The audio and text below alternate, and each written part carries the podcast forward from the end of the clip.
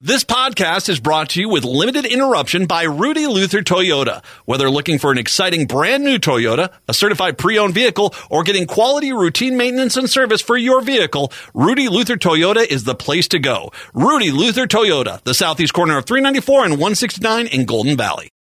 Subscribe to the podcast Beyond Politics. They host some of the biggest names and smartest minds.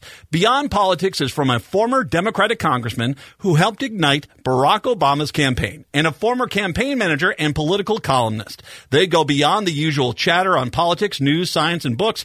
It's politics and everything beyond. On Beyond Politics, subscribe wherever you get your podcast.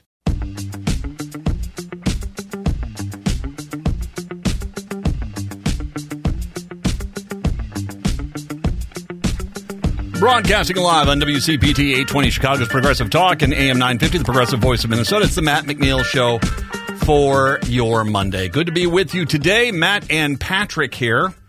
Uh, for the folks in MSP in the four o'clock hour, we'll talk yesterday's game with Michael Brodkorb coming up here in the uh, the uh, second hour. Patrick, how are you today? Did you have a good weekend, my friend? I did have a good weekend. Of course, give a shout out to those in Chicago. Your guys won two yesterday. Yes, that was actually very impressive. Very impressive indeed. Um, did you did you do anything anything holiday related at all? Getting out there and doing any of that stuff this weekend? Uh, not really yet. I've kind of uh, thought of that'll probably be next weekend, and the that that's kind of uh, I won't talk about it on air, but I've got mm-hmm. some uh, pretty big things coming up that there will be some holiday cheer in my future. It's just kind of you know, there's no snow on the ground. It's it's just a little well, mm. it doesn't feel like because I went outside a couple days ago, kind of. I'm like, this feels like spring, you know, when you kind of get that humid you know that humid smell in the air of of, of heavy of heavy water. well, just... we we're in the upper Midwest. We we want we want weather that is you know winteresque. You know, it's it's kind of one of the, the, the appeals of, of the, the, appeals of of this uh, kind of weather system. We we like to have that, and right now because it's it's looking like at least here in the Twin Cities, we're not going to have any snow. Um, anytime soon. It doesn't look like. Uh, yeah, that's that's a little bit interesting. Uh, yeah, and once again, thank you very much to all the conservatives out there screaming. It's like, what's the big difference? What's the big deal? You're not going to have your snow. It's a nice day.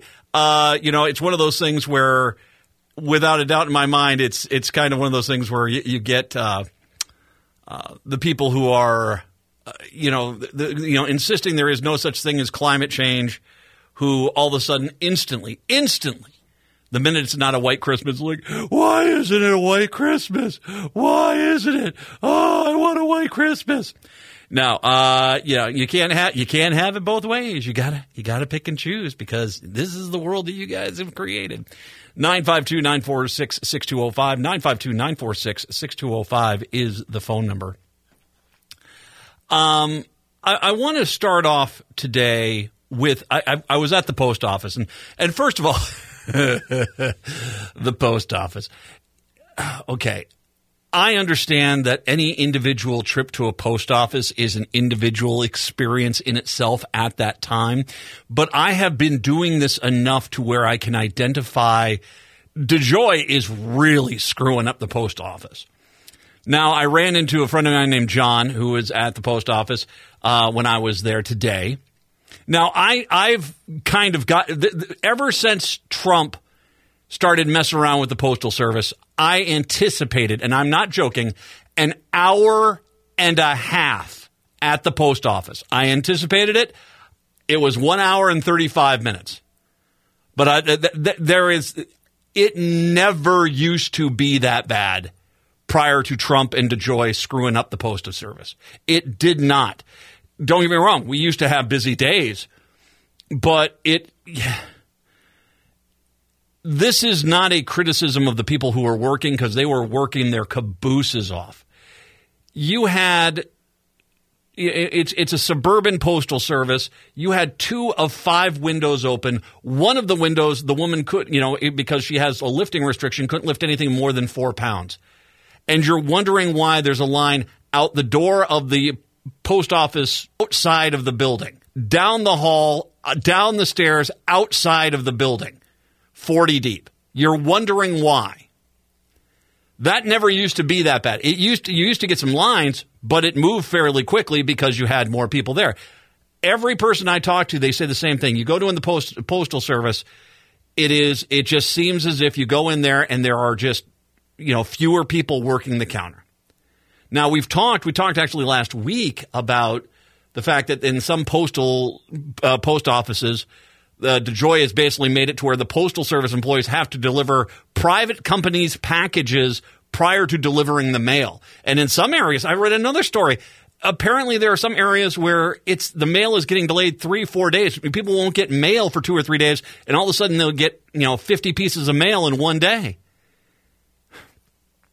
the I, I have to send my the godparents of my children are Irish. Uh, I said when, when when we had the kids, I said I wanted godparents that that understood the role, and uh, I didn't know enough Italians, so it went with the Irish. And uh, I've got some lovely Irish friends over in Ireland, and I send packages to them every year. They are very very dear to me. When it used to be if you wanted to send an international package, and once again, this is all today, but this has been how it's been since Trump took over, and they've just never been able to, to fix it. And so people have asked, can't Biden get rid of DeJoy? It's not that simple. The Postmaster General is actually a very tough, tough job to to you know vacate, and I think you actually have to have a substantial vote of the, the, the Congress to get him out, and the Republicans won't go along with it used to be if you wanted to mail something overseas, you got there, you filled out a one piece of paperwork, or there was one of two pieces of paperwork you could. It smaller packages, bigger packages. You filled it out, got entered in the system, took maybe three, four minutes to do the pro- transaction per item, and done. Today, it ta- it is such an obscenely slow, laborious process to bring up, first of all, you have to fill out the form. You fill out the form. And then after you fill out the form, the, the postal worker has to fill out the form on their computer, which basically means them typing in, in many cases, foreign names for streets and, you know, non, a little more difficult names of people and stuff like that. So it takes forever to enter it in. And it's a process on that level. That was never the case before Trump and DeJoy. That was never the case and it is now and it just it's it clearly is the postal service has been so mismanaged by DeJoy. I mean at this point they should be pulling him out of the office by his short hairs. Now, that being said, let me give you the most consummate example. Consummate example of how the postal service is so mismanaged it's not even funny. Today is December 11th. 11th. To my knowledge, we have basically 2 weeks before Christmas. I was talking to my friend as mentioned I meant to talk to my friend John there it was the fourth post office he had gone to. They were all sold out of Christmas stamps. How the hell are you guys sold out of Christmas stamps? It's not even Christmas yet. And in the past, what had happened is you they they I okay, this is a new thing. I have gone to the post office the next year and seen the previous year's stamps in the post office. You can buy the new variety or they just get the old one. They're all forever stamps. It doesn't matter. Just you scan them in and you're done. How in the hell did DeJoy screw up the, the one of the few things that they managed to get right all the time? Well, we got there was there was at there I will say this one of the clerks had like 12 books of the religious Christmas stamps, which is I think was Jesus and Mary and you could have you could have had an auction in that place. The people that were desperate to get any kind of holiday stamp for their Christmas cards. It really was embarrassing. So you know, you know, it's it's clear someone they need to drag DeJoy out of the postal service and into Congress and have him explain how the hell is he mismanaging this thing so badly. And I'm sure, I mean, well, I can tell you, he's doing it intentionally. Like I said, it's clear the first goal they had was to shut down the postal service. But when they realized we need to have mail service going out to rural parts of the country, and on top of that, the, the private companies were not going to do that. They weren't going to send a truck, you know, 40 miles in one direction for three houses. So they, they, that you had to have the postal service. that seems like their whole thing now is cut, cut, cut, cut staff, cut costs, make make make the process more complicated for the postal service, so that because I mean they used to have that you know if it sh- if it fits it ships, that was huge, and now it seems like that is it's kind of they've created a more a far more complicated system. But then again, it's like you don't have stamps. I mean, the whole thing seems to be about turning the United States Postal Service into cheap labor for the private companies. And someone needs to drag that guy out. But needless to say, secondary thing. I got into a discussion with my friend of mine who I think is more of a Republican. He says he's independent, but I, he definitely seems to be much more on the Republican side. And he talked to me about, you know, we are talking about politics, and he gets into politics, and he's like, you know, you know what is going to happen? Because he knows what I do for a living.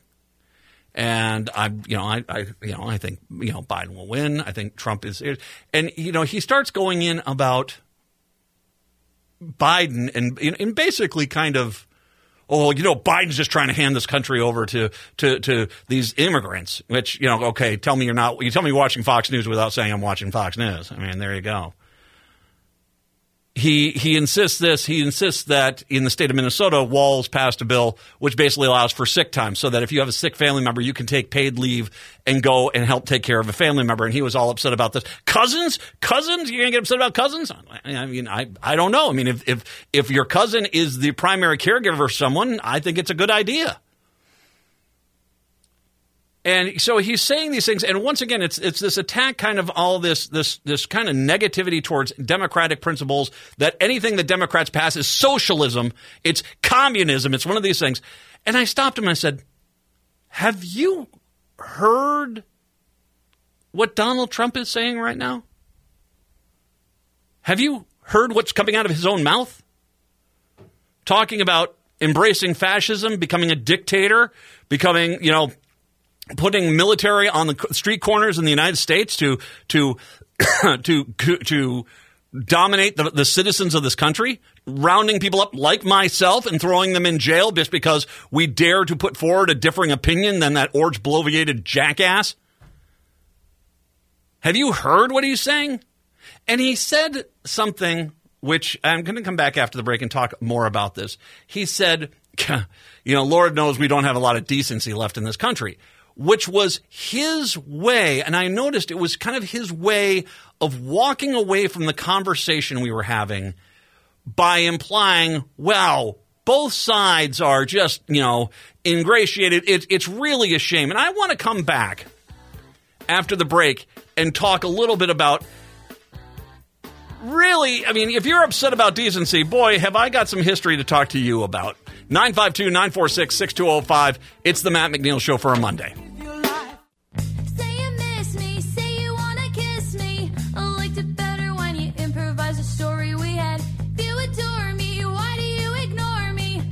It's the Matt McNeil Show on your Monday. Good to be with you after a weekend. Uh, 952 946 6205. Let's get back to decency for a second, okay?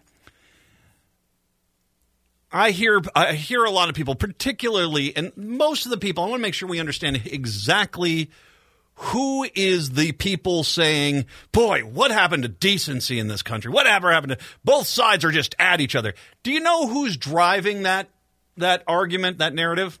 Moderate Republicans. And it's the reason why is because it's really hard for them to have reality pushed into their face. The next time, anyone who's listening to me right now, the next time anyone comes at you and says, whatever happened to decency? Boy, are, are both, both sides are just going to be going at each other's throats. Whatever happened to decent America? When they say that to you, I want you to look at them and say, really? Where were you in 2008? And they're going to look at you and they're going to say, oh, what do you mean? Well, I remember now, it, you know, a little history lesson for you. In 2004, to beat John Kerry, uh, one of the things that the Bush Cheney ticket did was embrace the swift boating of John Kerry. And there was nothing more dishonest or disgusting than Dick Cheney the day after the election talking about, I don't know where in the world these people come out and question John Kerry's military experience. It was because of you. I mean, you guys did it. And you recruited these guys.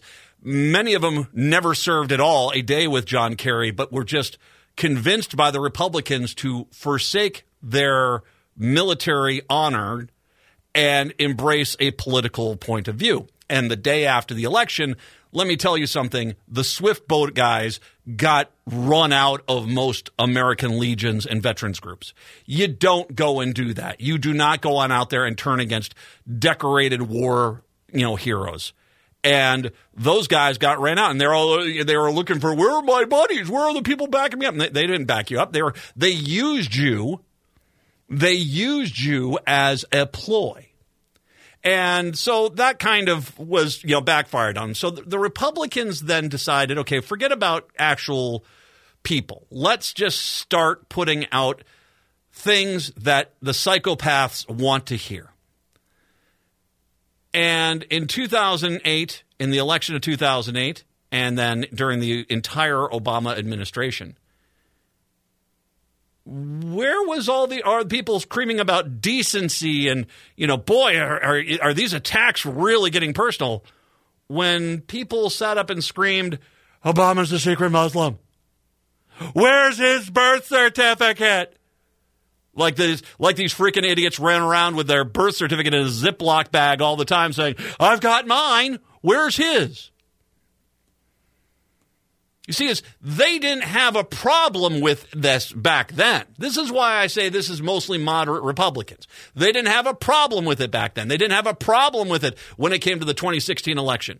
They didn't have a problem with it when when Republican loon bins were out there insisting that there's there are pizza places in Maryland where Democrats secretly meet and drink the babies blood of the babies in the basement. And it wasn't until some guy went to that pizza place and started shooting the place up, demanding to be seen in the basement, and they informed him, there is no basement to this building, sir.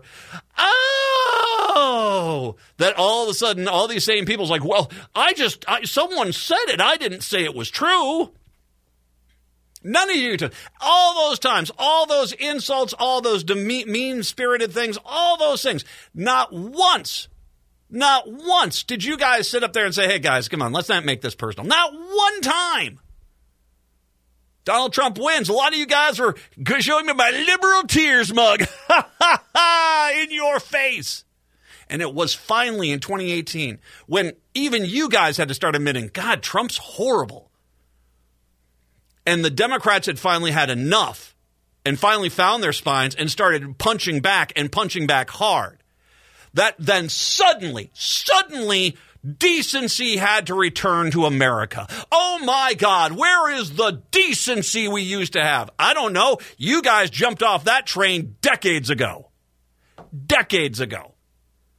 And what you're seeing right now is a direct response of the fact that the Republicans, particularly the moderate Republicans, did not have the guts to look at their own party over the last three decades and say, guys, tone it down this is not where we need to go.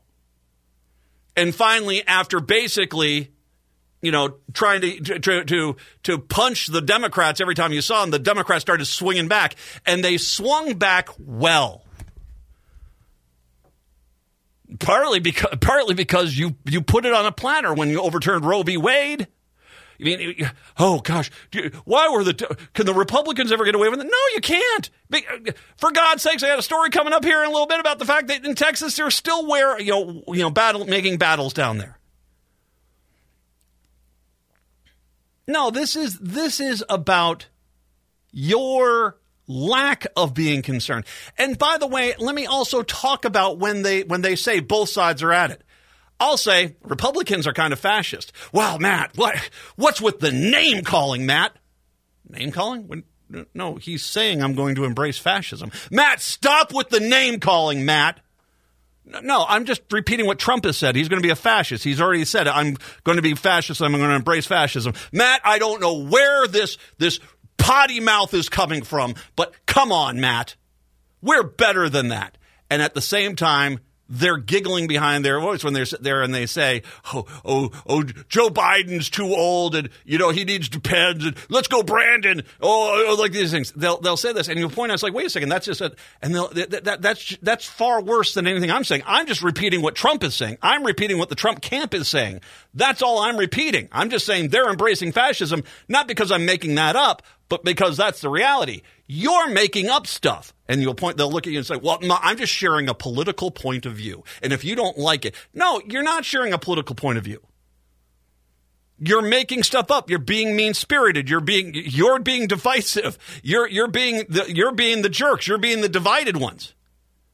And what it is, is this, is they don't want you to point out the reality. And the reality is the Republicans have embraced fascism. This is what they are. They, they, they, they don't have spines, they don't have guts, and they don't want to be reminded of it.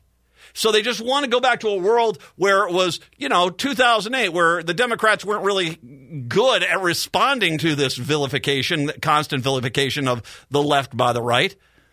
And they, they thought those were decent times. Those those were innocent times. Can't we go back to those? No, you guys were jerks back then. You need to go back to really pre Newt Gingrich and start reining this stuff in. But you see, is you don't want to. You love it. You love vilifying the right or the left. You love doing it. And what you don't like us doing is pointing out, boy, you stopped abortion. Come on, what's with the divisiveness, Matt? Uh, you did stop abortion. Stop, Matt. Come on. You're drawing lines, Matt. No, you guys stopped abortion. You guys were proud. I can't believe you just you keep bringing that up. No, I I'm just saying truths. This whole thing about we're such a divided country. The reality is is this is that the Democrats punches back are based in reality and they don't have a defense for it.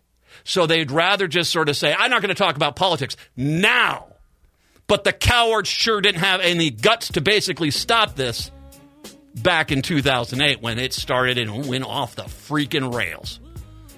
952 946 6205. It's the Matt McNeil Show. Did you know there are easy ways to support your child's brain development during their critical early years from age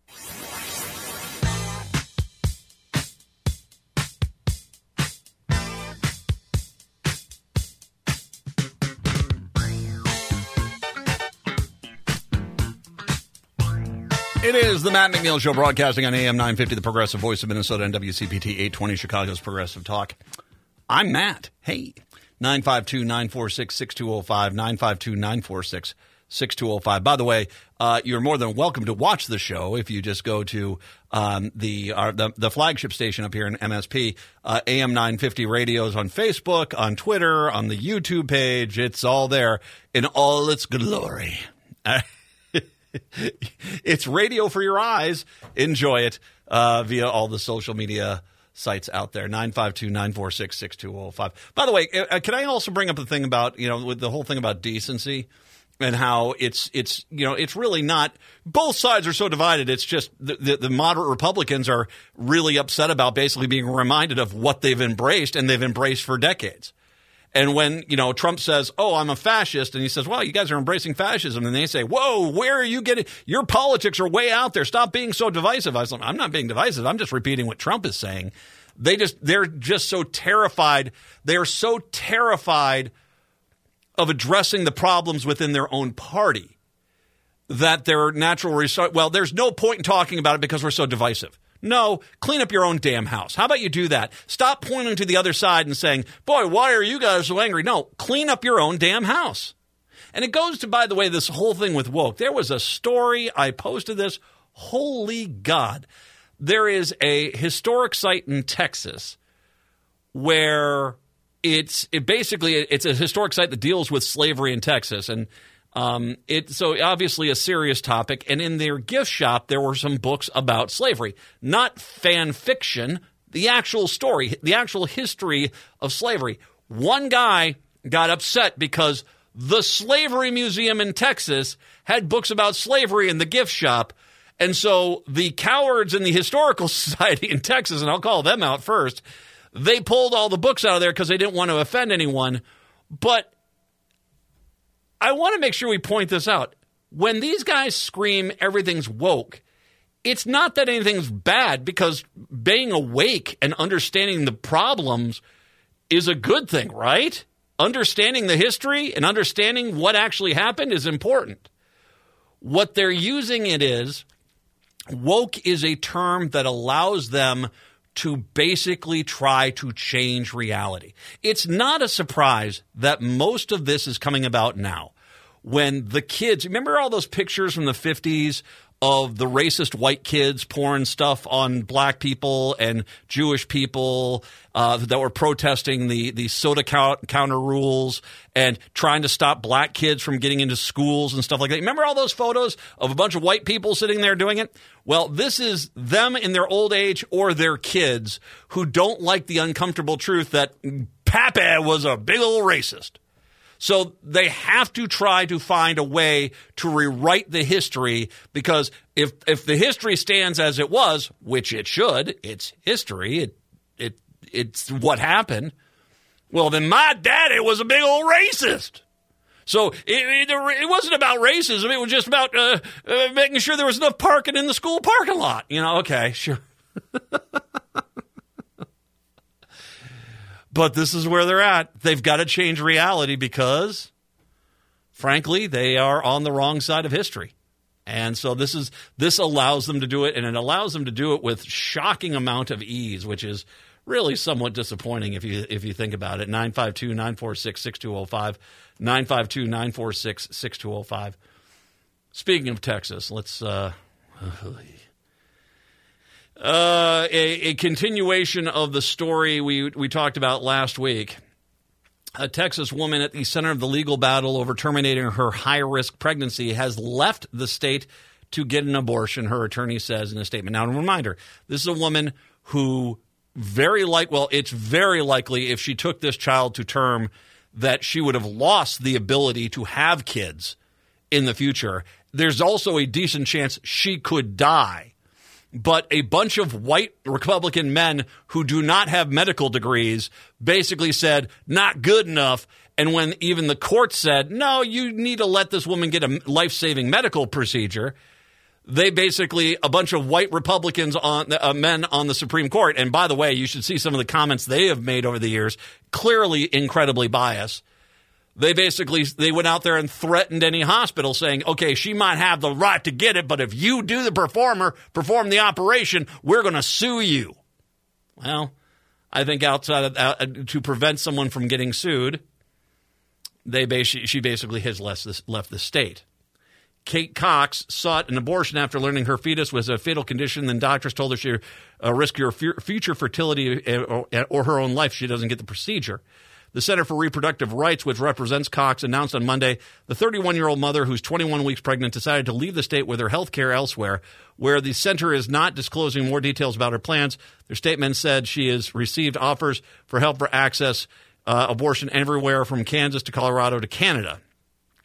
The past week of legal limbo has been hellish for Kate, said Nancy Northrup, the president of the CEO of the Center for Reproductive Rights. In a statement, our health is on the line. She has been in and out of the emergency room. She couldn't wait any longer. This is why judges and politicians should not be making healthcare decisions for pregnant people. They are not doctors. Reminder same exact people that when the COVID stuff started and we had the vaccines, which they initially first praised because Trump uh, basically they you know they they basically after the fact uh, said, "Oh, they're evil. Don't don't don't let anyone get between you and your doctor." You know they can't they they can't pry that connection between you and your doctor open fast enough, can they? They're a bunch of hypocrites that are only going to. They only care about your rights as long as it matches their political ideology. Ta-da! That's a Republican. On Thursday, a state district court judge sided with Cox, granted a temporary restraining order against the state so she could legally have an abortion under the state's medical emergency exceptions. Texas Attorney General Ken Paxton, jackass, quickly threatened criminal prosecutions against doctors or hospitals who helped to facilitate the abortion, saying they could still face charges after the 14 day temporary restraining order expires. Paxton also asked the Texas Supreme Court to intervene and vacate the lower court's ruling. According to Cox, had not established she had life threatening conditions or that her symptoms pose a risk to her future fertility. Outside of all the doctors saying it, Late Friday night, the High Court temporarily blocked Cox from obtaining the abortion while it reviews the details of the case. Has not issued a decision since then. My guess is going to be is they're they're going to quickly run away and not try to deal with this because yeah. By the way, can I say this? And just I know this is uh, you know I hope he, he I hope she comes to Minnesota and Paxton, that weasel, tries to go to Governor Tim Walz up here and demand that he hand over the information about the doctors and the hospitals where it happened because on behalf, we, we, you know, we'll change the state flag to say "F you, Paxton." you keep your you keep your slimy, greasy nose in your own damn disturbed, dirty business down there in Texas. Get out of our state. I would love to have Illinois get in, get on board with that. Wouldn't it be nice to be able to just basically look at him and say, "Oh, the heck with you." Uh, but this is this is this is what Republicans they don't want to be reminded of this, Matt. Don't don't keep reminding us we're against abortion, even though that we have Republicans in Texas basically screaming, "We're still against abortion." Come on, Matt. Whatever happened to decency? But let's talk about Hillary Clinton drinking baby's blood. That's just a political point of view. Like I said, this whole argument of decency, this is just about moderate Republicans just basically realizing they're on the wrong side of popularity at this point. And they got into bed with they got into bed with the devil. They got into bed with the devil. Absolutely. 952 946 6205. 952 946 6205. Speaking of getting into bed with the devil, Clarence Thomas. Uh, yeah. this guy's a piece of work.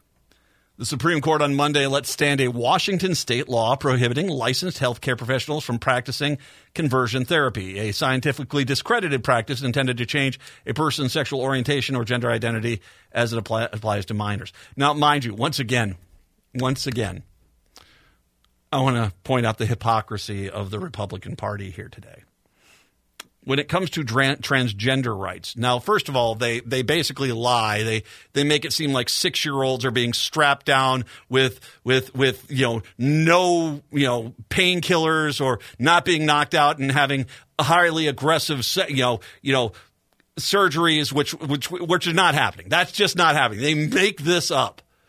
And they talk about how dare people try subject children to procedures that they are not ready for. Now, if you understand transgender uh, transitioning, it's it's far more complicated than that.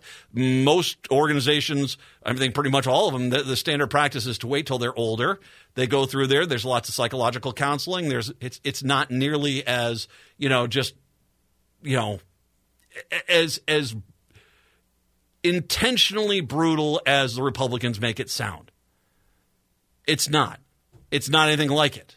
But still, they use their lies to then basically say, how dare adults get involved with children? We need to protect the children. And here is a case where Republicans, they don't have any problem when taking a kid and locking them in a room and subjecting them to torture because you were showing signs you were gay. We've got to stop this and we're not letting you out of this room until you agree with us. And don't make us start hitting you. Now, that's not all by any means conversion therapy, but there have been conversion therapy people that have gone down that road, locking people in rooms, physically assaulting people. So, you know, but hey, but when that when minors that's happening to minors, well, that's just that's just quality Jesus. That's Jesus. That's come on, that's quality, Matt. Hypocrisy knows no ends when it comes to Republicans. Critics of the practice of conversion therapy, which attempts to convert people who identify as lesbian, gay, tra- transgender, bisexual, queer, or questioning into uh, straight or cisgender uh, people, uh, causes serious emotional harm and can have deadly results. The practices ranges from psychotherapy to medical and faith-based methods that include talk therapy, hormone, steroid treatment, or faith-based consultation. The vote to basically stay the heck away from this case, because let's face it, I mean, I think Barrett and Gorsuch and and and Roberts have realized, yeah, we that just the overturning of Roe v. Wade itself is basically been a, a, a terminal infection that they have just planted into the Republican Party. So they're not looking to get more people riled up. The vote was 6 3. Kavanaugh, Alito, and Thomas all publicly said they would have taken up the case. Thomas was furious, apparently. He wrote in a five page dissent that he would have taken up the case to consider First Amendment challenge to the law. So, wait a second here.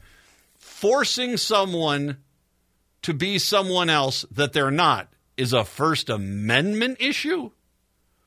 That you have the right to, you know, strap someone down to a bed or lock them in a room and subject, the, subject them to, to, you know, forced counseling? That's First Amendment that you're saying. Wow. Isn't it funny? Isn't it funny that the same exact people that when they overturned Roe v. Wade and insisted, oh, that states' rights are what's tantamount here. The second the states do something they don't like, well, wait a second here. This is the federal government's got to step in on this one. Ah, I see. It doesn't have anything to do with states' rights. It has everything to do with the fact that, you know, this is a, uh, this is, uh, yeah, this is just uh, moving the goalpost whenever it's convenient in your game. Under the state law, Thomas wrote, licensed counselors cannot voice anything other than their state approved opinion on minors with gender dysphoria or facing punishment. Well, in the same sense as you can't go into a hospital as a doctor and insist meth cures cancer because it doesn't, jackass. Oh, gosh. I'm getting, yeah, I'm, it is not. It my my mail inbox was full of these people today, and I've got no tolerance for it, man. I got no tolerance for it. Uh, Ugh. you, you, by the way, you can't do that. No, doctors do not say. You know what takes care of your cancer? Meth. No, no one's saying that. You can't do that because there is no scientific base that meth cures cancer. Now imagine someone had a say, well, I'm in Washington State here, and I want to go out and tell people about the, the great life saving benefits of meth when it comes to cancer. Come on. They're not letting me do this. Do you think Thomas will be saying, wait a second here, he has a First Amendment right to let this be known? It tells you everything right there. More on this when I come back. It's the Matt McNeil Show on a Monday.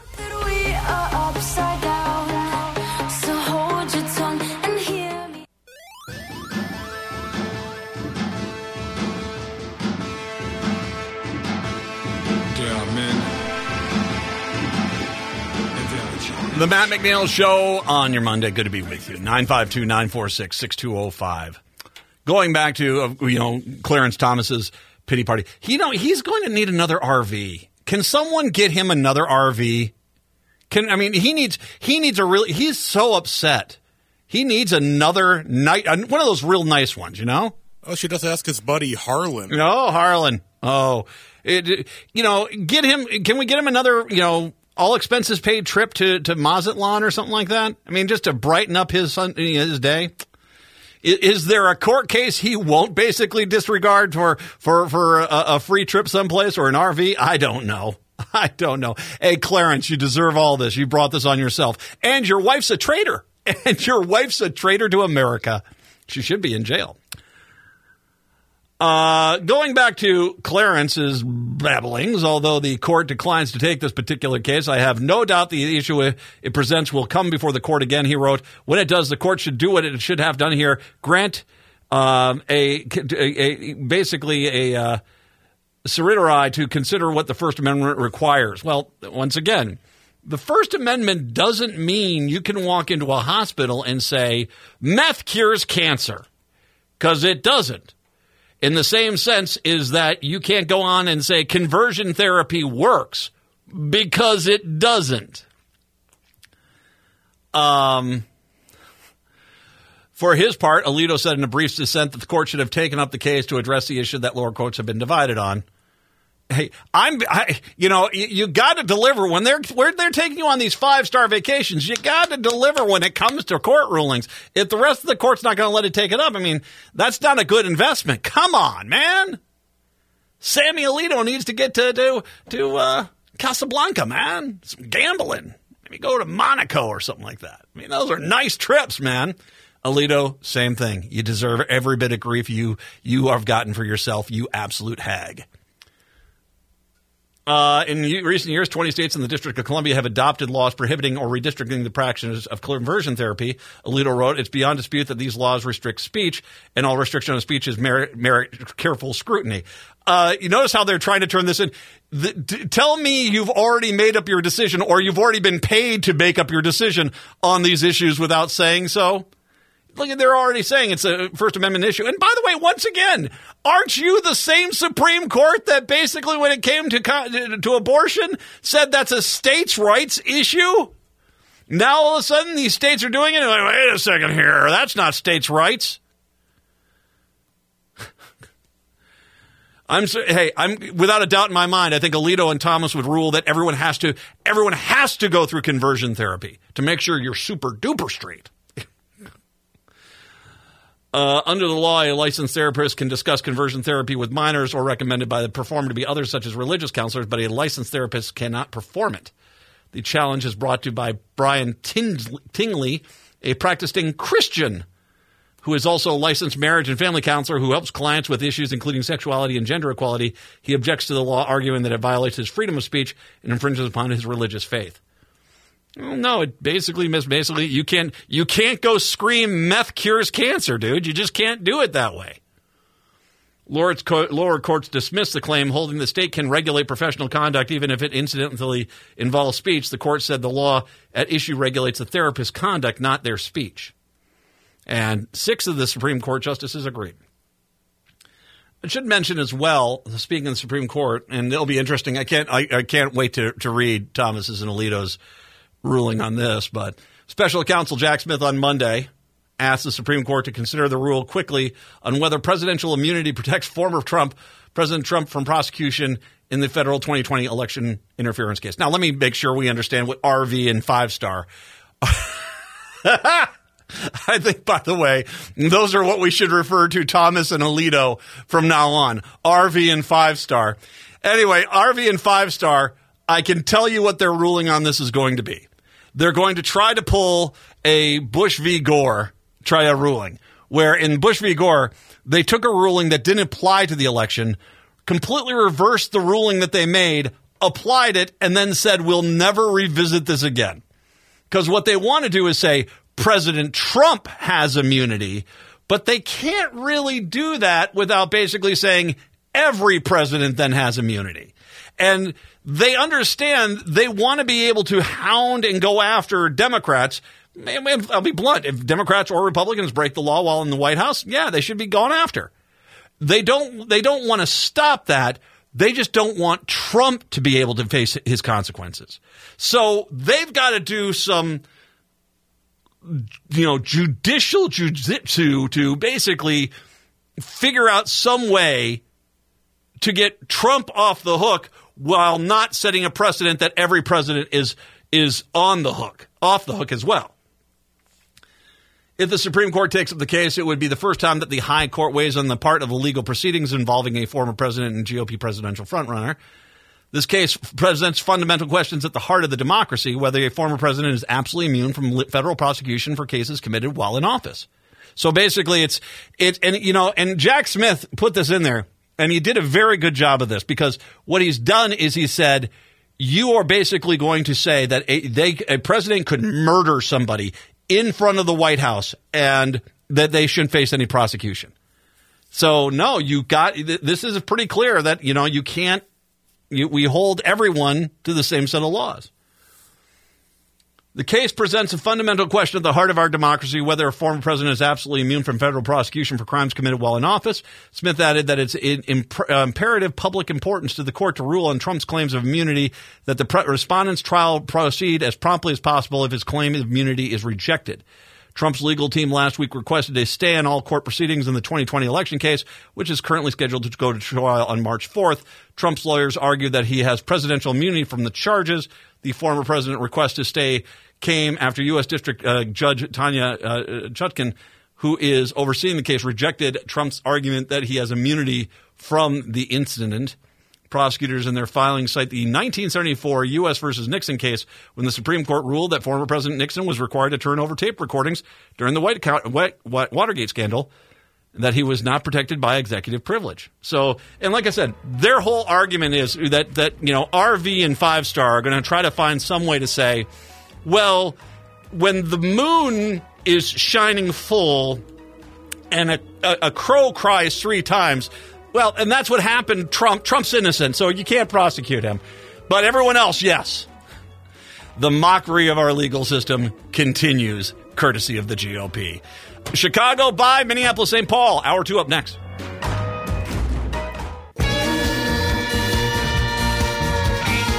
Hour number two of the show here on your Monday. Good to be with you. Brodkorb joining us here in a little bit. We'll have to ask him a little bit about um, Hann basically surviving. Well, I don't think there was really survival. I mean, I think it was just a bunch of you know howler monkeys trying to to, to flex, but you know, uh, we'll talk to him about that, and then the the Minnesota Reformer story about their finances. But I, I mean, I'll say this: I'll back up one thing I said last week.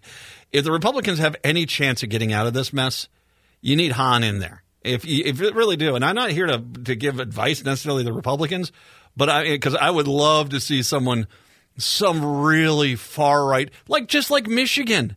In Michigan, the Republican Party over there is now run by this MAGA idiot. And, you know, I would love to see that here. And they're basically, you know, the, the Republican Party in Michigan is imploding. And so, yeah, that's, you know, well, maybe I'll talk a little bit to Brodkorb about that. And, and then that game. Let's, Patrick, I'm going to give you a quick chance here. I know I, I, I, I made a joke that I did not catch the game at all. That I said, oh, 3 0, the Wild beat the Golden Knights. Oh, no, what? Oh, my God, it was what? Um, it was the first time since what was it, eighty something, that the Vikings won a game 3-0? I think 1971 might have 70? been. I'm oh. not totally sure on the date because they they did a little. Um, they during the game they mentioned that the Raiders had never been in a scoreless game like that. But they said the Vikings was back in '71. It was the game they hosted the Packers and they won that game three to nothing as well. So it's very old school football, man. It's it's it's an old school. That's a 1940s football score. 3-0 is, you know, basically when before they did the forward pass with any kind of consistency, it was, you know, just basically running at the line and kind of a, a, kind of a, an Americanized version of rugby. But, you know, yeah, that was there there were people in the stands that paid for tickets to that. oh, I mean, it was people made a party weekend out of that, and they hyped up all week that they expected there was going to be half Vikings fans in the building. It was like two thirds Vikings fans. They were doing. Did you hear the guys on the broadcast say they're doing the skull chant here? Really? Wait a second. All you fans that showed up, I know you spent a lot of money to go down there. That game, you did the skull chant. Okay. Now I, I don't want to get too deep into this. I just want to ask you. I don't know what your perception on this is, but you know, obviously Vegas is a world famous tourist destination, but it seems to me like we, as you know, from from Minneapolis, St. Paul in particular, have some sort of symbiotic relationship with Vegas. Well, I don't actually. It's it's it's a lot of places do. They they they they do very good marketing down in Vegas. Does a very good job of convincing people that it's a it's a respite area. It's a it's it's a it's a vacation place. It's a safe place. It's not a safe place. it's got some problems. Um, it's manu. I mean, and I said this about Vegas, and I, I have yet to have anyone prove me wrong. It's manufactured entertainment for people with regret, and that's Las Vegas. That is that is one thousand percent Las Vegas. You know, it's you know, there's always time for another bad decision in Las Vegas, and sure they have created this glitzy side of it, where if you have have you know, six figures to spend on a weekend, you can have a great time down there, eating at five star restaurants, seeing the best shows, front row seats, staying in really nice hotels, having a great experience, being part of special parties and special areas of hotels where the public is not allowed to go in. No, you, there are some, there, there are, some, if you got money, you can do it, but the vast majority of people don't have money. I've always been amazed by how I grew up with this whole thing of we don't want to put a team in Vegas. We don't want sports teams out there. The the the the, the threat of sports gambling per, entering into the game itself is too dangerous. We don't want to be there. And today, it's not only is Vegas their number one. We got to get every every sports got to get a team in Vegas, but every broadcast is now half the sponsors are sports betting apps, and even the sports news half their news is let's talk about the spread on these games. What do you think is going to be? What do you? What is? I was watched one was like it was it really was just a sports book. It was what's the over under on 300 yards for this quarterback? What's the over under on 100 yards for this running back? And I'm like, you know, okay, really? I mean, it's it's now. You know, you were wondering why you've got players and coaches or are I starting to have gambling problems. Now you just need to go look in the mirror because you guys have embraced this stuff. And I think it's oh, what's uh, what is going to wake people up. Well, nothing's going to wake them up at this point. It's just too much money. But eventually, just prepare yourself for the Super Bowl champion, who, by the way, lost the game. Oh, and you find out that the guy was was was working with a, a, a sports book to basically and placed a lot of bets against his own team. I'm I'm going to guarantee something like that's going to happen. 952 946 6205. More on that later on. But Okay, Jason Aldean needs to get on the case here. Two Eveleth men were arrested Friday in connection to a report of days long kidnapping and sexual assault late last month. A woman was sexually assaulted and beaten November 27th at a residence in Eveleth, about an hour north of Duluth. The man on the same residence was kidnapped the same day, taken to another home in the city where he was beaten for an extended period said the Minnesota Bureau of Criminal Apprehension in a news release. The victims are in stable condition. Both escaped and fled the city, reporting the incident on December 1st. A 29 year old man and a 37 year old man were both arrested on potential felony charges of kidnapping and first degree criminal sexual conduct, according to the St. Louis County roster. Um, the 37 year old has been convicted of gross misdemeanors related to domestic assault and child endangerment. Among several lower level crimes, the 29 year old has been convicted of several alcohol related driving offenses. Well, they're graduating now. Wait a second here. I thought you guys on the right said, try that in a small town. Sweet Lord, that apparently. Uh, not only did they try that, they succeeded, and only by the grace of God did these two people escape and there might be some justice there. What happened to all you guys in the small town that was going to stop stuff like this? Oh, that's right. That's just a made up thing to basically make yourself feel falsely superior to big city people. and we laugh and laugh and laugh at your your your own image crumbling before your eyes, don't we? Yes. 952-946-6205. 952-946-6205. Let's bring in the good story um, from earlier today. Marvin Haynes, 36 year old North Minneapolis man imprisoned at Stillwater Prison since he was a teenager, should never have been convicted of murder that took place in a flower shop nearly 20 years ago, a Hennepin County judge said on Monday. Haynes' conviction has now been vacated. Judge William Koch signed the agreement between Haynes and Hennepin County Attorney's Office, which charged him with the murder of 55 year old shop clerk Randy Shearer, saying the flawed investigation violated Haynes' rights. Now, by, by the way, you're saying to yourself, well, so he was guilty. They just let him, let him go because of procedural. No, no, no. This guy wasn't guilty. I mean, this was this was clearly the cut. And I want to make sure we understand the, the whole compass here. Not only was the wrong person, it, it clearly appears that the wrong person was put into jail, but the person that actually committed the crime was never captured because the police were just looking for someone to insert as the, the, the criminal here.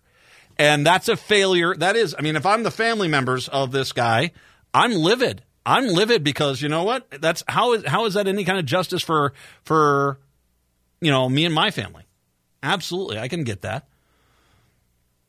Faulty identification evidence, including the use of an out of date mugshot and lineup errors, were used to wrongfully convict the then 17 year old, according to the stipulation between the defense and prosecuting uh, attorney's office.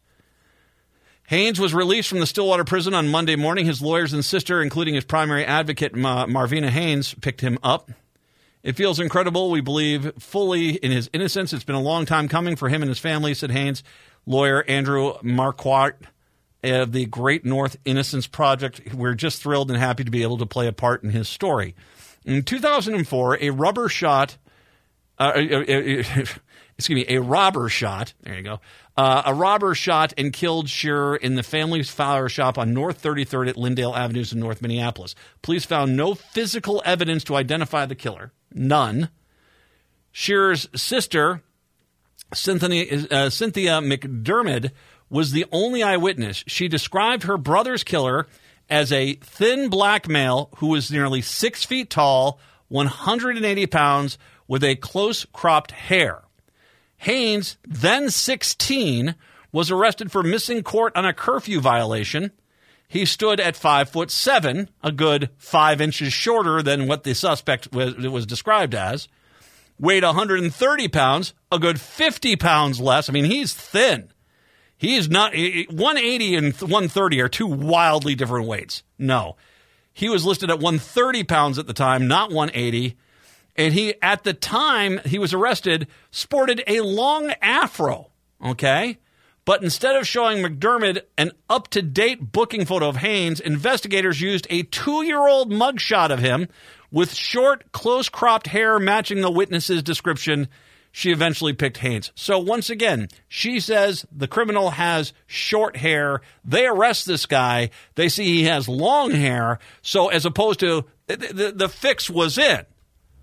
It clearly wasn't this guy. I mean, the, the other evidence too. I mean, he was five inches shorter than what she said, and he was 50 pounds lighter. So it's not like there was one thing. It's not just the hair.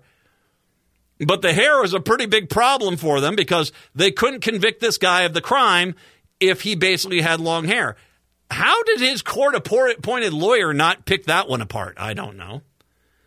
Haynes, then 16, was arrested for mis. Uh, excuse me. Um, uh, basically, he was. She was shown the booking photo of Haynes. Investigators used a two-year-old mugshot of him with short, close-cropped hair, matching the witness's description. She eventually picked Haynes as the the, the criminal, the robber. Haynes appeared in court last month for a two day evidentiary hearing in the case. His lawyers argued that the mugshot and other problems with the investigation on trial were unnecessarily suggestive, departing from best practices and warranted overturning the conviction, the Hennepin County office argued. In a Monday morning message to staff, County Attorney Mary Moriarty called Haynes' Haynes's exoneration an important day for justice. Sometimes doing the right things means we must seek to undo the harms of the past, not defend them. Moriarty said, and that is what we have tried to do in this case. It's not easy to admit and correct our wrongs, but it is necessary. During a press conference at the Hennepin County Government Center on Monday afternoon, Moriarty emphasized that one of the lead police investigators on the Haynes case, Michael Keefe, testified in support of Haynes's exoneration and that eyewitnesses, eyewitness McDermott did nothing wrong, having tried in good faith to identify her brother's killer. She placed the blame for Haynes' wrongfully conviction squared with former prosecutors of the Hennepin County Attorney's Office, including retired county attorney Mike Furnstahl. Furnstahl also prosecuted Myron Burrell, a temp- uh, contemporary of Haynes, whose murder conviction was also overturned in 2020 the order sign. Uh, why is the, Furnstahl not in jail? Can I ask you this question? How come Furnstahl is not in jail? Because I'm going to get back to this. Furnstahl, uh, an order signed by Koch, uh, dismissed all charges of the interest of justice in lieu of any physical evidence linking Hayes to the crime. The absent introduction of an unconstitutional eyewitness identification evidence, it is doubtful there would have been sufficient evidence to sustain a conviction according to the order. I'm so excited. My family has been since years, since years, and I've seen a lot of them. Haynes said so. The news conference. I still haven't seen my mom in three or four years because she has health problems. So it's going to be difficult to deal with when I leave here. The first place I'm going. All my best to you, sir. You should never have gone to jail. So let's a- start asking the numerous questions. How did Furnstahl look at this evidence? And say we've got the right guy. It is deeply important we understand that Furnstahl setting this guy up falsely for this crime allowed the actual criminal to get away. There's someone who murdered somebody who got away because the prosecutor was far more concerned about making an arrest them making sure they arrested the right person. And let's not skip past the fact black guy, black guy, good enough. That seems to be the policy here because once again, her own description: six foot tall, 180, with a, uh, a, a short cropped haircut. They pick the guy up. He's five foot seven, 130, and he has a large afro. You clearly have the wrong guy. Yet it did not stop him. And this man lost 20 years of his life. 20 years of his life because of lazy crap prosecution. Not interested in actually finding out who committed the crime, but actually just good enough. It's a black guy, throw him in jail. And I don't want to hear first all, first all, shut up, sir, shut up. It's clear you what you did here. It's clear to all of us what you did here. Don't try to understand. Well, there was difference. There was no physical evidence in the case. The entire thing came down to the eyewitness identification, and you fixed that to make sure the guy you arrested was the guy that she basically said did it.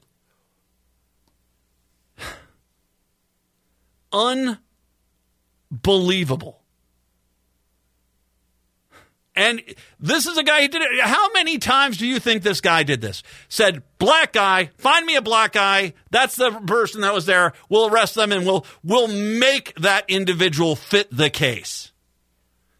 Because I guarantee you, this guy's already 0 for 2 on this. I'm going to guess there's a few other cases that this guy, I think if you are in the Hennepin County Attorney's Office right now, you're reviewing every Furnstahl case. And if there, you know, this isn't like you had to go find a document in a cave on a cliff. This is like, wait a second here. What's the description of the guy again? Oh, this guy wasn't even close. Still, it took 20 years. And I guarantee you, Furnstahl and the people that were involved in this sat there and said, good, good arrest, good job. Why is Furnstahl not going to jail? More on this when I come back. 952 946 6205. 952 946 6205. Brodkorb when we also get to the bottom of the hour to talk about the Vikings game. It's the Matt McNeil Show right here on AM 950.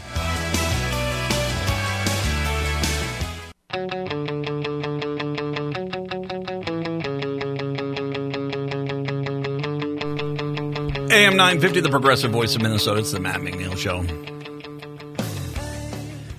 So yeah, okay. So we have to ask about the the prosecuting office. And, and by the way, you know, Mary Moriarty once again.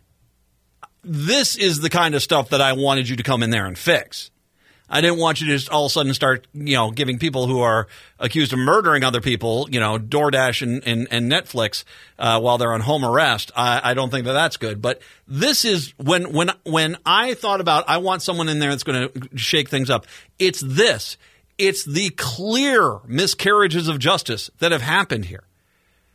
Because, once again, because these prosecutors did not care about who actually committed the crime, but actually just wanted to, you know, just prosecute a black guy to, to, to, to put a, uh, an X in a box, they basically ruined this man's life for 20 years. His family's life. His, his mother is in, needs is in medical care. For goodness sakes, how much stress and strain have they added to this one family for lying? Where was the the defense attorney in this? Because okay, I get it. Defense attorneys in the in the public in public defenders, you are overworked. You're it's overwhelmed. But this screams at me of you didn't even look at this case you know, okay, you're the defense attorney. You're the defense attorney. You look at the description of the, the, the, the, the robber. All right, 180 pounds, six foot tall, with short hair. And you walk in to see your client with a large afro, 130 pounds, and, you know, um, you know, so 50 pounds lighter and five inches shorter. And you immediately say, okay, wait a second here. Why is this man being held again? You didn't did you you didn't look at the case, did you? I, I think the only way we're going to ever, ever get this stuff to stop is that if someone went and arrested Furnstahl and said, okay, it's time for you to go to court and explain to us how did you screw this case up so bad? How does how does the prosecutor look at this and you know, especially after you you doctored the the the the identification process to make sure your guy was the or and it, by the way, it sounds like even with the the old outdated photo, which showed a matching haircut, it still was a bit of convincing to get the eyewitness to go along with with going after Hayes, Haynes rather, excuse me, Haynes. So. 952 946 6205, 952 946 6205. One last thing here, and by the way, there is a fantastic story on the Minnesota Reformer. Uh, one th- last thing, I before we get to Michael Brodkorb, I should say, and talk uh, a little Vikings and a little GOP stuff. Um, in case you missed it, um, the hunting season up in the Arrowhead region was was for whitetail deer was dramatically down uh, compared to past years. Now, the DNR has been very quick to say the reason why that is is basically the particularly up in Lake and Cook County, up in that area, the very northeastern part of the state. It's their harsher winters there have done some damage to the whitetail deer. Now, have some wolves gotten some of the whitetail deer? Absolutely, undeniably. But you generally do not see um, a, a diminishing of these kind of numbers without it being multiple things. And in this case, the, the weather, the DNR has done their research and said it was the case the hunters have all insisted, oh, the wolves have eaten all the deer. Um, it, fi- it sounds like actually more what we found out is they just kind of suck at hunting because the Minnesota Reformer put out a story, and I've already linked to it on some of the social media pages. It lists the the the extent of the de- the the wolf uh, range in the state and clearly, there are places where there are a lot of wolves, and there was tons of deer that they caught. And so the question here is is it the deer or is it the hunter? I think it was the hunter to a point. And maybe you didn't get the, the forecast that the regions, especially in the northeastern part of the state, were going to be light on whitetail deer but it's still it you, you should have you, you, should be able to look at this thing and say oh okay. Because once again there are plenty of permit areas in the state where there are plenty of deer. 20 plenty of deer. I mean uh, uh, there's at least it looks to be like 20 in wolf territory where the number of harvested deer was 1919 to 5890 so that means some people had a good hunt so, um, but at the same time, they they want to just absolutely insist it's not that they're bad hunters. It's it's that it's that the wolves eat all the deer. Uh, I actually had a, two people point out historically, whitetail deer really didn't exist in northern Minnesota. My dad says that that was when my dad was younger. They had elk and they had moose, and then they'd cut down all the trees and it changed. The moose kind of disappeared and it became much more deer at that point. So it's not traditionally an historic deer area in the first place. Put on top of that, multiple years of really harsh winters in that very northeastern part of the state, and you have a recipe for most of your deer disappearing. But don't don't try to blame the wolves when you know you can just go looks a little bit you go a little west of the northeastern part of the state, just a little west, not even halfway through the state, and you come across a, a permit area where there was fantastic deer hunting. Up by the uh, northwest angle, up on the northern border there by Lake of the Woods. Sounds like, sounds like there was fantastic deer hunting up there. Just south of Duluth, it sounds like there was some fantastic deer hunting that was going on down there. All, all of those areas, wolf territory. And the wolves didn't do the job. You guys just don't like wolves and you're looking for a reason to justify shooting wolves because you think, I guess, that makes you a man or something like that. I don't know. Uh, I, think it kind of makes you sad, frankly. The reality is, is this: stop trying to blame wolves for the fact that you're just maybe you're just not that good at hunting and or maybe you should maybe you should understand that if there's going to be a light forecast for deer population in your area that when you go up there in the deer stand and you sit there for a few hours and you realize oh there's no deer around here that maybe just maybe eh, that was not on anyone else but yourself and the bad choice there because I can you go to you go to go to the Minnesota Reformer. You can see all the deer harvest permit areas. That they had a lot of success, and a lot of them are pretty close to you. I mean, maybe forty five minutes an hour away, but still, They didn't have any problem, and they had wolves. 952 946 6205. 952 946 6205. Oh boy, it was a 3 0 thriller. We actually have a lot to talk about with this game because a lot of things happened here. We'll get to that in a second. Michael Brodkorb joins us uh, to recap the Vikings fun as well as also talk some Republican politics as well. It's the Matt McNeil Show right here on AM 950. Now,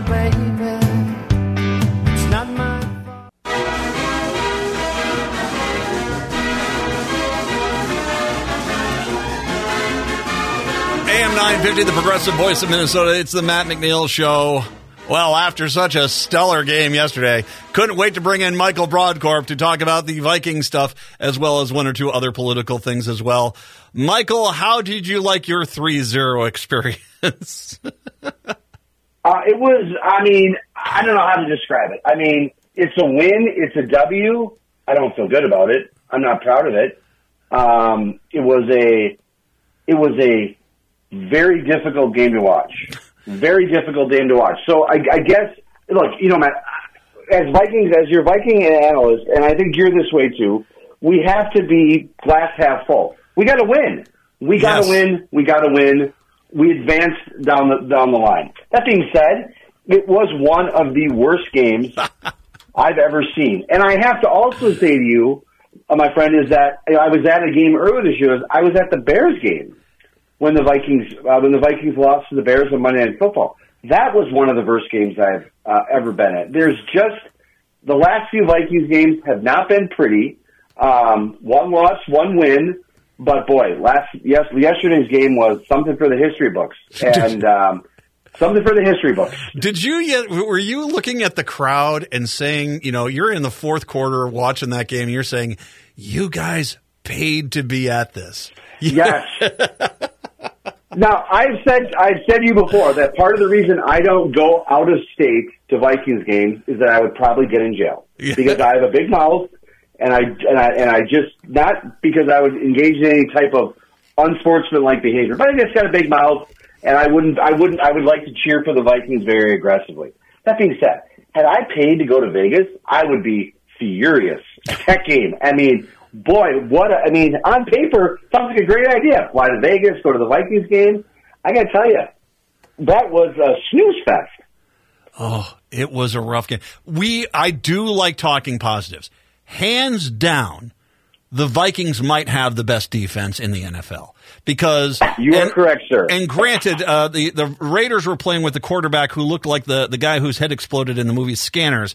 I'm not sure who that guy was, but but still, I mean, they just beat up the Raiders, and they did that. I mean. It at no point did I ever get the impression the Raiders are going to come back in this game because even when it, they're just it was waiting for the time for the Vikings to either get a touchdown or a field goal because the Raiders just were so manhandled by the Vikings defense. You're absolutely correct. It was very much like the the Bears game, where um, you know there was a possibility that the Bears come back. I, I wasn't as confident as you were that the Raiders weren't going to come back, um, but it had the a very similar feel. Just a uh, an offense driven game. Um, uh, I mean, I'm sorry, defense driven game. Not a lot of offense. Not a good quality uh, game. And, you know, it was tough. I mean, Vikings got to figure out what they're going to do on an offense, but defensively, boy, I got to tell you something. Brian Flores is, is, uh, I hope we keep him around because Yeah.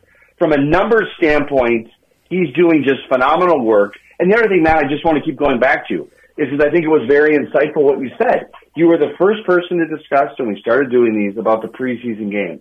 And if you look at the, once again, every week, the Vikings, their defense is doing better and they're, they're stronger. And it, it goes to your argument that had the that when these preseason games, they're just not working on a number of these kinks, and there's still cobwebs when we get to the the open the first weekend of the NFL season, and they started a little rusty. Uh, but boy, oh boy, I got to tell you, defense has come along very nicely. They have, and I, we we have to take some time though to, to break down Dobbs getting benched. Uh, he looked horrible. Uh, Mullens coming in, he didn't look phenomenal, but he looked competent enough to get the ball down the field, which he did with the weapons that he did have.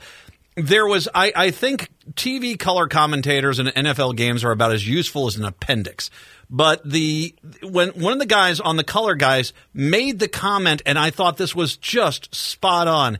It was when Mullens, I think he threw downfield to Hockenson, and he said he goes at he they were doing the replay on the play and the color guy said that's the moment Dobbs would have run from there because Dobbs was so terrified of the pocket collapsing all the time that he just didn't wait for his receivers to get open and so everything became a scramble.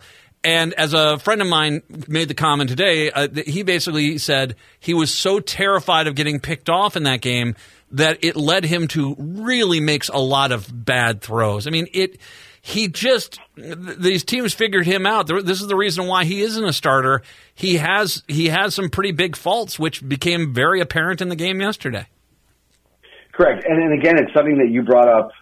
That something that I we've we've discussed before. That particularly with with Josh Dobbs is that the more he learns the playbook, the more he learns about the Vikings offense, the the worse he performs. Mm-hmm. It seems that more information that he's learning about the Viking system he's not progressing. He's not advancing. If anything, his play has gone backwards.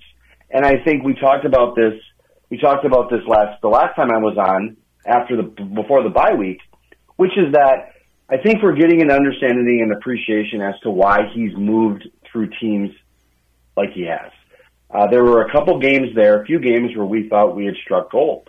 And the truth of the matter is, I think that we now understand that a lot of those other GMs may have may have seen him at he at, at the capabilities at which he can play. And I think it was good to get Nick Mullens in. I think that there's uh be interesting to see what happens. I don't know who starts next week. Um, I think it's going to be a very interesting play. The one thing you know we need to talk about, I mean, is, is Justin Jefferson yeah. um, and him getting you know getting hurt like he did.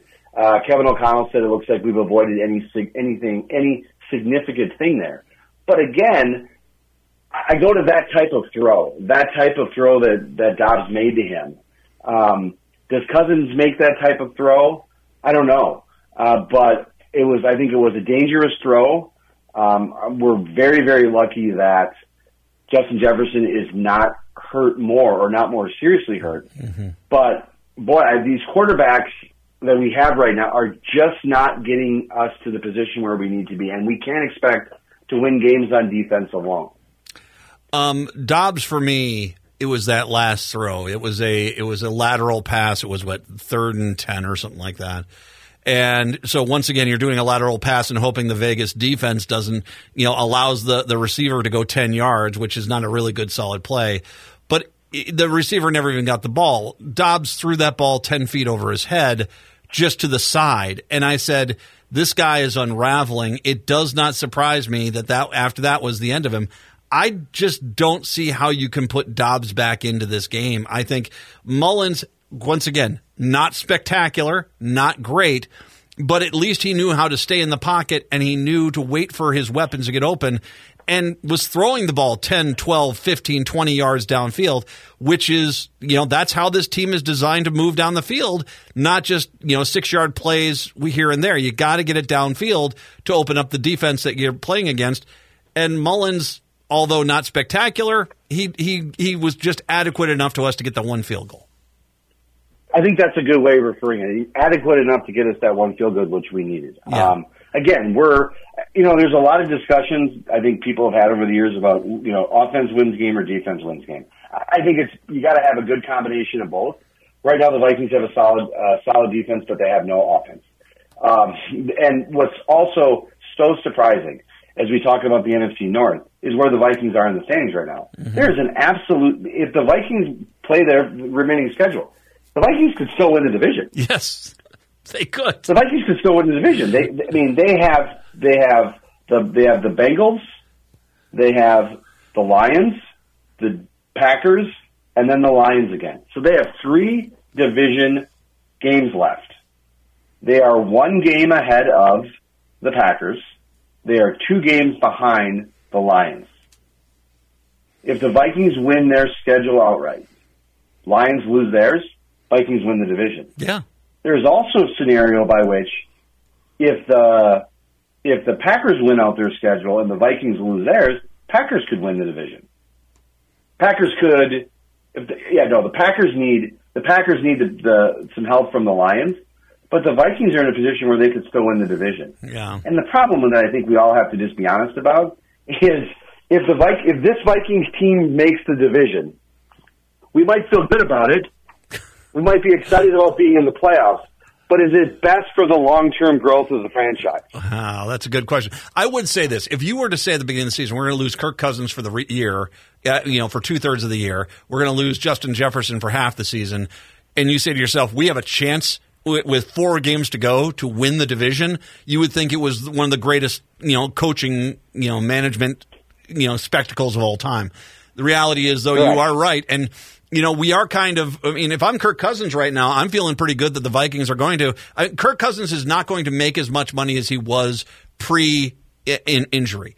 But you've got to feel Correct. pretty good that the Vikings are probably going to be the one that they're going to keep him probably in house and at least give him a two, maybe a three year deal. And I think they'll pay him better than anyone else will. I think if you're Kirk Cousins, you're feeling pretty good about coming back to the to Vikes at this point. You know, absolutely, and that's one of the scenarios that we've discussed. Was was that what happens with Kirk Cousins? Does he does he get an opportunity to come back? And if he gets an opportunity to come back or play again, I should say, is it in Minnesota or is it another team? And you had articulated that you thought the best case scenario was that he comes back to Minnesota in some form. I think this season is playing out that way. Yep. Cousins is is is is, is committed to being part of the community. He's talked about being a part of this team, and I think both quarterbacks that have gone in his play, or actually three quarterbacks that that have played in his replacement, which we've had three different quarterbacks play. None of them has really cemented that role, and they're all, I think, clearly in. They're not. They're not full term starting quarterbacks. And so I think Cousins has that opportunity to come back if he recovers and if he and, and everything goes well post recovery from his injury. Um, but there's a lot to like. Again, as you as you articulated better than I did. If you had said at the beginning of this season, you're going to lose Cousins, you're going to lose Jefferson, um, you're going and you're going to have these type of difficulties, and we're still going to be in a possibility where we're going to win the division.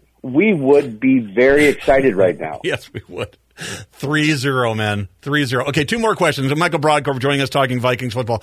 Two more questions about you. First of all, CJ Ham. It was his first carry yesterday. Why was, why, why is CJ CJ Ham last year was he, he scored multiple times. He was a he was a good back, good fullback in specific situations. Why was CJ Ham not being played more before yesterday? Do you know? I just I don't understand. I think that the, the the Vikings have just this has really been I think the true definition of a rebuilding year.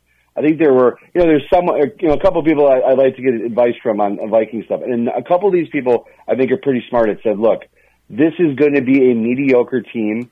They're not going to go out and say it fully, but this is this has the real potential, the real look to be a rebuilding year. When we lost Thielen, we lost you know Dalvin Cook. Um, that was kind of the play coming in, and I understand the rebuilding perspective now. And it, the defense has been fully rebuilt. We've got a great defense, and there's a lot of assets that we need to have. But I got to tell you, on on an offensive side, uh, Vikings just have to continue to do more, and there's just not there's just not a lot of there's not a lot of life there right now. Here's the thing we have going for us is that there's still an opportunity to win in the division. No one is playing great ball right now No. In the division, and even you know, I mean, look at look at look at the reigning Super Bowl champs, the Chiefs. They're not they're not lighting things up right now. Philadelphia getting beaten down by Dallas. I, I don't think Green Bay is going to do too well in New York tonight. Maybe I'm wrong on that, but I don't think that's going to Well, be a win. but here's the well, yeah, here's the thing, and that's what frustrates me about Green Bay. I was in prep for the show today for this opportunity. I was looking at the stats as the, the, who are who have kind of better ranking chances right now, and for some reason they're giving Green Bay an, a better chance of making the playoffs than the Vikings right now. I don't understand it, but we'll see. I do worry about getting so close to Green Bay. Wow. Uh, one final question that doesn't necessarily have to do with the Vikings. Am I crazy, or is the Las Vegas turf clearly too dangerous to be playing games on? Because that game, that, that it seems like the turf itself took out what twelve players yesterday for both the Raiders and the Vikings, and we've seen this before with fields that have bad turf. It just seems to me that the NFL needs to look at that stadium. Yes, I think yes, and I want to point something out to you is that that's been discussed related to Aaron Rodgers. Uh, that's been discussed related to what happened with with Cousins. There has been a lot of discussion this season about field turf uh, and having a more uniform standard in the NFL and some level of consistency. There's been there have been players that have gone on and complained about the field conditions. It's unhealthy. There's problems, and I got to tell you, there's been a couple kind of you know, lack of better phrase, kind of freak accidents or things that you wouldn't expect that have happened. And I think turf management, uh, which usually applies when people hear the word turf management, they usually think you mean golf. Mm-hmm. But there needs to be some type of discussion about field management and turf management and the and the environment by which these players are running on last night because um, that was not a good that was not a good field yesterday. Not a good field. And when it's Las Vegas, there should be better. Uh, if I, I would be remiss if I didn't bring up politics with you. This was last weekend a GOP meeting. Um, Hann survived. I mean, there there was it was some bickering, some squabbling from the far right MAGA side of the party that he wanted to be replaced. I've said that there's no way in the planet the Republicans are going to win back the House, uh, and they're going to have a chance of winning back the House unless Hann is there. It also piggybacks on the story Deena Winter had in the Minnesota Reformer about the current situation, which I believe you were quoted in uh, uh, in that story as well. You know, the reality is is that you know it, he's dealing with a lot of consequences. He's still trying to manage that party, and I to a point. If you're a GOPer, you better be happy because uh, Hann was is clearly the best chance you have at pulling the Republican Party into more of a winning strategy. Correct. Here's what I've consistent. Yes, I want to be consistent with what I said. David Hann is a steady hand right now. The all there is no alternative in the party right now, and th- this is a very volatile time right now. We have the former president of the United States, the clear front runner to win the Republican nomination, and there needs to be some stability at the party right now. The aftermath of Jennifer Carnahan was disastrous, and Hann has always, in my opinion, been playing catch up based on the environment that he has been placed in. And the activists, I think, in many ways, are not holding him to a fair standard. This was an internal dust up between uh, a small group of activists inside the party. I was not there. I was out of I was out of state, but I did find it incredibly interesting and quite aggressive for Chairman Hann to go out there and offer the resolution himself to say, "Look, you guys want me out of here? then let's do an up and down vote. I believe that my record, I believe that I'm the right person to lead. I'm the right person to put this party in the right position, and he won the he won the vote. Yeah, and that's a good that was a good move for him. And what and, and my message has been consistent since that meeting was over, which is that this type of stuff needs to stop. Republicans have to start working together. There will be a chair election next year, but every Republican has to be organized and focused on putting this party in the best position to lead. And here's the truth, Matt. And it happens on both sides of the aisle. But there are some activists inside the party right now who are more interested in picking fights with the Republican Party than they are in focusing on defeating Democrats. Yep. And for from just from a party process standpoint, Democrats need Democrats focused on beating Republicans, and Republicans need Republicans focused on beating the Democrats. And right now there's division, and that needs to stop and it, you know, and the reality is is that eh, it's not helping anyone this push to the right. As a matter of fact, does not a lot of people look at Michigan? What's going on over in Michigan right now with that? Yes. The, and you say to yourself, okay, that's how you destroy a political party.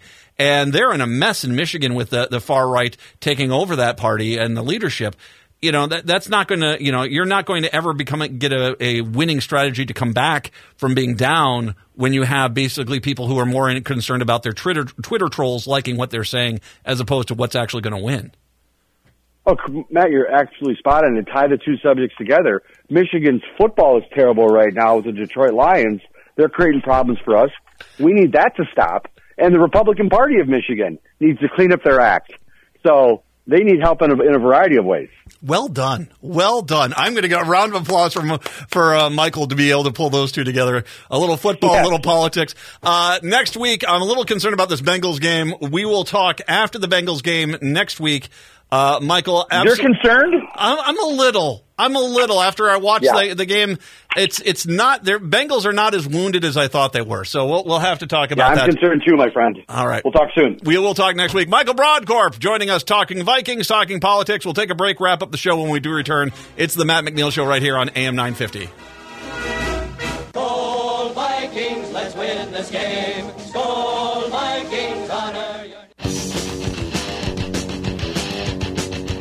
AM 950, the progressive voice of Minnesota, the Matt McNeil Show. As a matter of fact, I can tell you right now. I mean, I know some people out there is like, Matt, we really want to talk sports? I don't mind talking about it because it's it is kind of a nice break. And frankly, I think Michael Brodkorb and I are like the most honest breakdown of sports you're going to find. I'm dead serious. I think we, I'm not saying we're necessarily always right, but I think we're actually more, we're more right than wrong. And I think that it's, it's, it's, you know, we're not, concerned about bobbleheads and and you know and and getting into luxury suites, right? So I, I think that is pretty good. That being said, I've actually had a lot of people say we we need to do other sports too, and I've had volunteers. So I don't know, maybe we will. I'll have to see. Uh, Want to actually encourage everyone. Uh, to go over to am950radio.com. The calendars are back, as you're hearing in the ads we're talking about here on the station. I went around, you know, this was a, this was such an important thing for me to get out and start taking pictures again as soon as I could after the car accident last year. And it became therapeutic. I was out there, I was able to go out and get a lot of great photos. Uh, I've got them from all across the state, from up in uh, the Boundary Waters, uh, at Shave Lake. I took a picture up there. I was in Le Sueur. I got a great picture in the city of Le Sueur. Uh, I was out, you know, just out to the west uh, at uh, Fort Ridgely State Park. Took a picture out there. I got a lot in the metro area. Uh, and and they're all fantastic, and they're all part of the calendar. Now, once again, we've got a lot of thank yous. If you if you sponsor AM 950 Radio, that's how you get the con- the, the, calendar as a thank you. Uh, we have the tote bag as well at, a, at one level, and then I want to encourage you uh, if you go to AM 950 Radio and click on the calendars s- section there and find out how you can sponsor the station and get the calendar as a thank you. We do have a thank you of a, a meet and greet. We're going to do a winter meet and greet with me coming up here not that far down the road. So, you know, get in on that, take advantage of that, and help support progressive radio because, quite literally, there is very little in the way of progressive radio left in this country. We have one station here in Minneapolis, St. Paul. Got the station in Chicago as well that we're working with, but you need to support it because I'll tell you what, it's yeah, there, it, it, it's it's yeah. Support, please. Go to am950radio.com. Native Roots Radio is up next. We're back tomorrow. Till then, see ya.